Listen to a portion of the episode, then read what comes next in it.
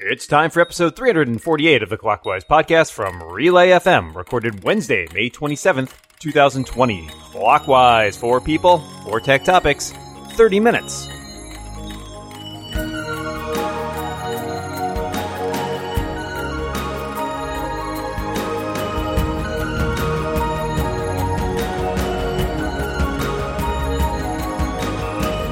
Welcome back to Clockwise, the time obsessed tech podcast that's ambivalent about herbs. I am Micah Sargent, and I am joined across the internet by my pal, my dungeon buddy, and my co-host. I think I already said that part. It's Dan Moren. How you doing, Dan? I knew a, I knew an herb once. He was all right.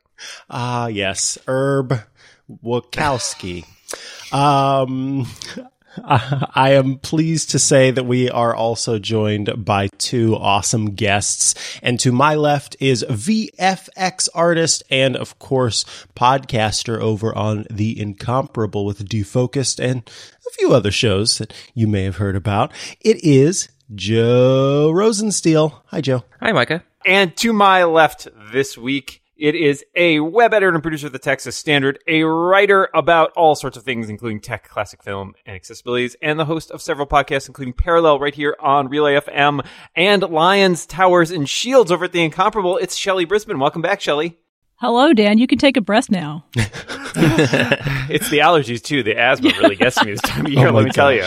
I'm going to need a couple minutes to re- to recover here. Michael, why don't you take it from here? I will gladly do that. Um, yeah, so I've noticed, and maybe you have had the same situation, but certainly for me, uh, sleep has been difficult as of late. Um, if I do fall asleep, I find myself waking up in a bit of a panic 30 to 45 minutes after falling asleep and kind of just rinse and repeat all night. Um, so I was just curious, do you use or have you used any tech to help you with your sleep? You know, that could be sleep tracking or meditation apps or what have you. Uh, Joe, we'll start with you. Uh, no. Other than the sometimes I'll use the uh, the bedtime feature in the clock app and uh, set a bedtime reminder and uh, a a wake up time for gentle chimes to occur. Um, and as far as any other technology, uh, I don't know if melatonin counts as a technology, but uh, sometimes I'll take a tiny one milligram dose of that if I can't sleep.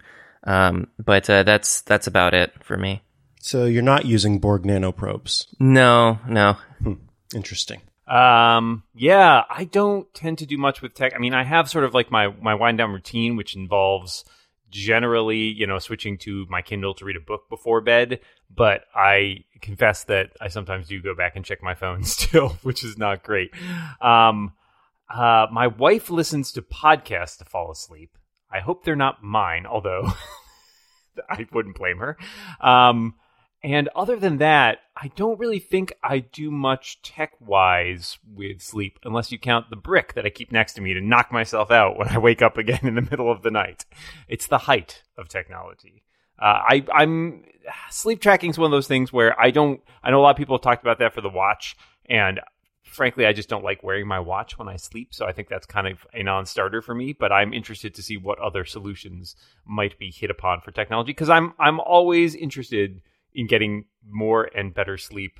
I know how important that is. I know how much Micah is into good sleep, and I, I support that. I wore a Fitbit for about a year and a half and I used the sleep tracking and I realized that what I was doing with it was comparing what the text said, the numbers, with how I actually felt about my sleep after I woke up. And that was kind of interesting to me because I would think, oh, I had a real nice night's sleep.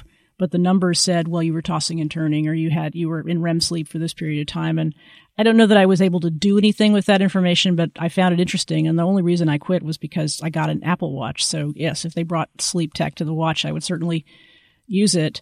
Uh, these days, I, I listen to podcasts to fall asleep. Not yours, Dan. Uh, actually, the thing that puts me to sleep is audiobooks because more so than podcasts, the tone is consistent. It's usually one person speaking.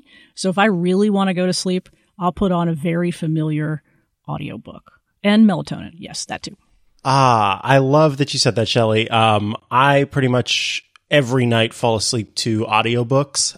Um, I have a device called I think it's called Beauty Rest, um, and it is it's a, a, sleep tracking system that you put between your uh, box springs and your mattress, and it will uh, check your your sleep and your heart rate and your respir- respiration while you are asleep, and then give you a score in the the next day. And sometimes I'll look at that and sometimes I won't, depending on where I feel I am mentally. There's quite a bit of tech, but I think, yeah, above, uh, more than anything else, um, I find that the, the, audiobooks are the things that help me fall asleep. And then occasionally when I'm in a bit of an emergency, I will take some ZzzQuil uh, to help me fall asleep, which is essentially just an antihistamine. Alrighty, folks, let's move on to our next topic, which comes from Joe. Speaking of things that get you really excited, HBO Max launched today. Uh, do you know what HBO Max is? Do you know if you get HBO from a uh, HBO Max because you have a previous HBO subscription? Do you have too much going on to even bother looking into it? Uh, HBO Max wasn't that like a futuristic sitcom or TV show from like the 80s? I don't I don't. No, I I do know what HBO Max is, but only because I read several articles about it. And in fact, I was curious and thinking, "No, I'm an HBO Now subscriber and have been for a while. I wonder how this impacts me." And the other day, literally yesterday I was talking about this, I went and happened to check my spam filter and found my email saying, Hey, you're going to get HBO Max because you're an HBO Now subscriber. So I did, in fact, update my apps this morning and went to look and browse around and see what kind of content is there. I think that my feelings on it are like, there's a, there is some content in there that I want to watch, but there, you know, Joe's right that there's just like the content saturation is so high right now that adding a bunch of other stuff on top of it is definitely not something that I feel like I really have the ability to do. So there might be a few things I check out. I mean, I'm still going to watch the HBO stuff I was watching before, like John Oliver and Westworld and things like that. But I don't know that there's a lot I want to branch out in there, which is too bad because there are shows even in there right now that I thought, oh, you know, I'd love to see that, but I don't have access to it. Uh, and on the flip side, there's stuff that I want to watch that was on services owned by Warner that is not included in this. So several of the things from like the DC Universe uh, streaming service, which is still its own thing, are not included in HBO Max. I don't know why. Uh, so all in all, confusing, but at least I'm paying the same price I was paying with HBO now and getting more content. So I guess that's good. I know what it is. I don't have it. I'm not an HBO consumer of any kind, so I don't feel like I'm missing out on anything. And it's $15 a month. Good grief, man.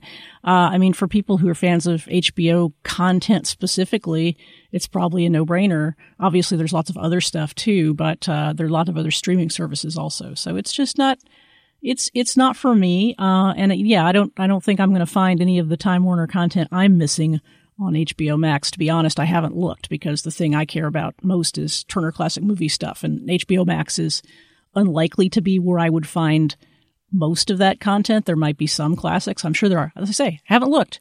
But uh, I, I, think I think for me the prices, um, the fact that I'm not an HBO consumer means I probably wouldn't have done it anyway. But the price is a super deterrent, especially when you compare it to all those the other streaming services that are available. And if you feel like you have to have more than one of those, then you're you're looking into some serious bucks if you're adding HBO Max to your life. Yeah, uh, it's it's very pricey. Uh, I have I've not looked a lot into it. I had. I don't think I have. I think I had. I, I honestly can't be sure. I think at some point I had HBO, uh, but I think it was for a period of time just so I could watch something on HBO. I honestly don't remember. Um, so no, I have not bothered looking much into it, but I just learned that there's Looney Tunes on HBO.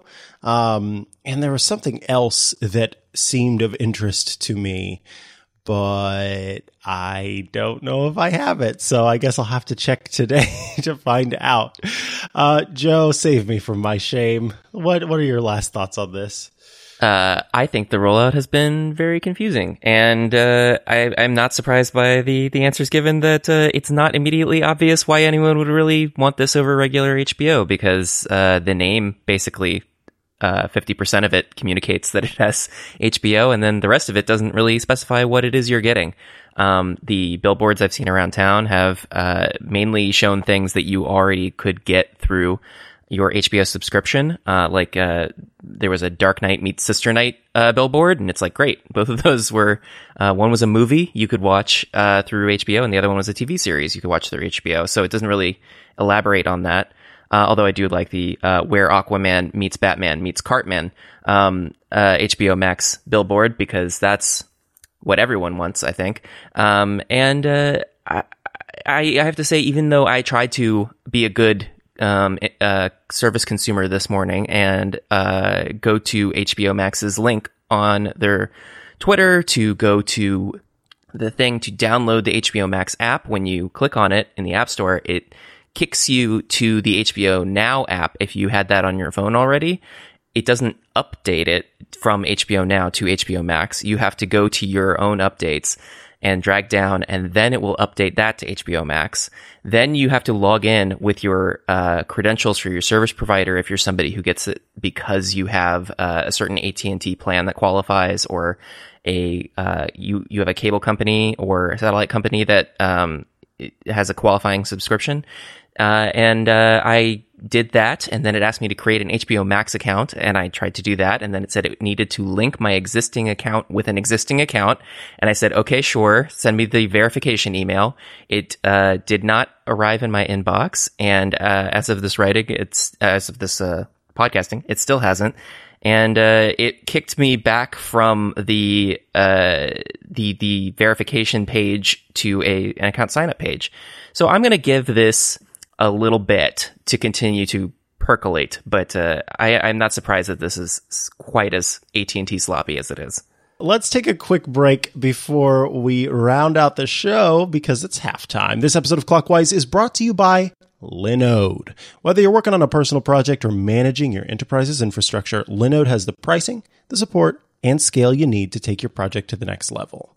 We've got 11 data centers worldwide, including their newest data center in Sydney, Australia. And with enterprise grade hardware, S3 compatible storage options, and its next generation network, Linode delivers the performance you expect at a surprisingly good price. Get started on Linode today with a $20 credit for listeners of this show, and you're going to get access to native SSD storage, a 40 gigabit network, and industry leading processors. You're going to get root access to your server along with API version 4 and Python CLI. Nanode plans starting as low as five bucks a month and block storage and object storage that can scale you scale to your storage requirements plus so much more. Hey, head over to linode.com slash clockwise and use the promo code clockwise 2020 when creating a new Linode account and you're going to get a $20 credit toward your next project. Oh, and by the way, Linode is hiring right now. So if that's something that interests you, hey, go ahead and head over to linode.com slash careers to find out more. Once again, that's linode.com slash clockwise with the promo code clockwise 2020 for that $20 credit. And our thanks to Linode for their support of this show and all of Relay FM. So Twitter is labeling some tweets as misinformation, and Facebook at the same time reportedly buried uh, a report from its own internal investigators finding that the platform uh, increases division. I'm kind of curious what you think it, should social media platforms be responsible for uh, contextualizing these kinds of information, this kind of information? Um, if so, kind of what's the right way to approach that? What what are their responsibilities and, and what should they be doing? Small scale question, I realize. Shelly? Your, the original premise of your question uh, was great because I had a joke that was going to work, but I'm going to tell it anyway. So the original premise of your question in the notes is if you ran a social network, what would you do? And my joke was going to be, well, if I ran a social network, I would be fabulously wealthy. So I would do the following. I would create a nonprofit. I would fund a nonprofit fact checking outfit that would be independent of my social network. And I would say, I want you to fact check the public figures who are out there who need fact checking and come up with a plan by which you decide who gets fact checked. And I will continue to sit on my bags of money and run my network. That won't solve all the problems, but I do feel like whenever you say to the networks, well, you need this terrible thing just happened. You need to fix it. That it's, it's harder than, it, it's not as simple as get the hate speech off, which I'm for, uh, get the nudity off, get this, you know, this thing that offends uh, some segment of society. It's it's incredibly difficult to thread the needles and and figure out what is what kind, what level of free speech you're going to provide. I wouldn't want to run a social network that was a cesspool. I think what Facebook has done is reprehensible. I think what Twitter is doing with the fact checking thing is way late. I I think it all stems from the fact that the people who run these networks are victims of their own success and never had any idea or never thought about the fact that people are the way they are and that networks growing without any sort of constraints are bound to end this way. And I, I, think changing the platform now is why is why you get so much backlash from it because people are just like, wait a minute, you've let this stuff go, this cesspool go on for 5, 10, 15 years, and now you're going to change it in a piecemeal patchwork fashion. And it seems like you have to think about this stuff from scratch or come up with a way to take a uh, a, a, bigger picture look at how you can run a network that is both inclusive of all voices, but not a place that everybody makes jokes about not wanting to spend any time on. That's hard. I mean, do you even need an answer from me now? I think we've got it. um, I agree with Shelly. Uh, I, I don't have anything to add. I, I would also focus on the fact checking factor. I don't know if it would actually help in the end because uh, psychology tends to show that uh, a lot of times our beliefs and our own ideas are reinforced when we are confronted with um, with com- not with composing but with opposing ideas. So i don't know if it would result in in someone believing that what they are having fact checked is you know inaccurate based on the fact check uh, but that is that is the place that I would want to focus. Would definitely be on trying to uh, stem the spread of misinformation. Whether it would work is a whole nother uh, question that I don't know has an answer. Joe, what about you? Yeah, I mean, I think it's pretty easy for us to um, say what uh, these companies should and shouldn't do because it's it's hard to it, uh, it seems obvious on its face that uh, well things that are factually wrong should be corrected, but at the same time, um, I don't entirely envy the position of being the person who has to tell certain political figures that what they have said is incorrect. But at the same time, um, I agree that if we don't do that, then you just condone that, and it uh, doesn't uh, make your place a welcoming home for people who know that it's factually incorrect. It damages uh, the public at large. It damages people who aren't even using your platform because news organizations will reference those things that they see on your social network um, to to uh, have that be a bit of news to discuss for their 24 hour news channel. I do think that they haven't done enough, but uh, it is weird to see people bow to um, these political entities um, because then eventually what the truth is becomes entirely subjective um, if if you if you don't reinforce anything about it. Yeah, I think I think you're exactly right. I mean, uh, the way that this is being handled is more of a band aid, and the problem is a gaping wound. Um, those two things don't go well together. Uh, I think Shelly's right that like fact checking is the way to potentially go, but the scale is just so enormous. Even if you want to fact check every public figure, there are a lot of public figures. Um, so you know, rolling that out, I, I agree with Joe. I don't I don't envy Jack Dorsey or the people who are kind of going to be responsible for that. But at the same time, they dug that grave for themselves. You know, maybe they never envisioned that the service would get quite as popular and become as influential as it is, but they had the responsibility to figure out how to handle that because they are the ones who created it and they're the ones who are reaping the profit from it. Um, I also want to make it clear, you know, I'm not a lawyer, but the free speech angle of this always bothers me a bit because it's a private service. Uh, Twitter does not have, they're under no obligation to host any kind of speech. Uh, and that's a thing that they often hide behind when they don't want to take responsibility for it. And I get it. Taking responsibility for that turns you into sort of a moderator and an arbitrator and potentially not only damages your services, but, you know, gets a lot of people angry. Why do you take down this thing and not this thing? Um, so, you know, it's a hard problem, but guess what? You're making millions upon millions of dollars. That's why you're getting paid that much is to think about these problems and find ways to solve them. And it's going to require more than slapping a warning on something. It's going to require actually taking a ground up approach to thinking about how this is handled. But leaving it running unchecked as it is now, uh, I think is, is incredibly dangerous and incredibly irresponsible. So thanks for all your thoughts. I, you know, again, we could probably go another 10 minutes on this easily, but we don't have time because we have one more topic and it comes from Shelly. So this is a three part question. Fear not. It's not too hard. Apple is reopening about 100 of its US stores this week. And so my questions are as follows. Are you planning to go to an Apple store anytime soon? And before the pandemic, when was the last time you went to an Apple store? And what did you do there? Uh, I am not planning to go to an Apple store anytime soon. Uh, as you noted in the document, uh, you can do a lot of what you need to do at an Apple store online, and I have taken advantage of that in the past.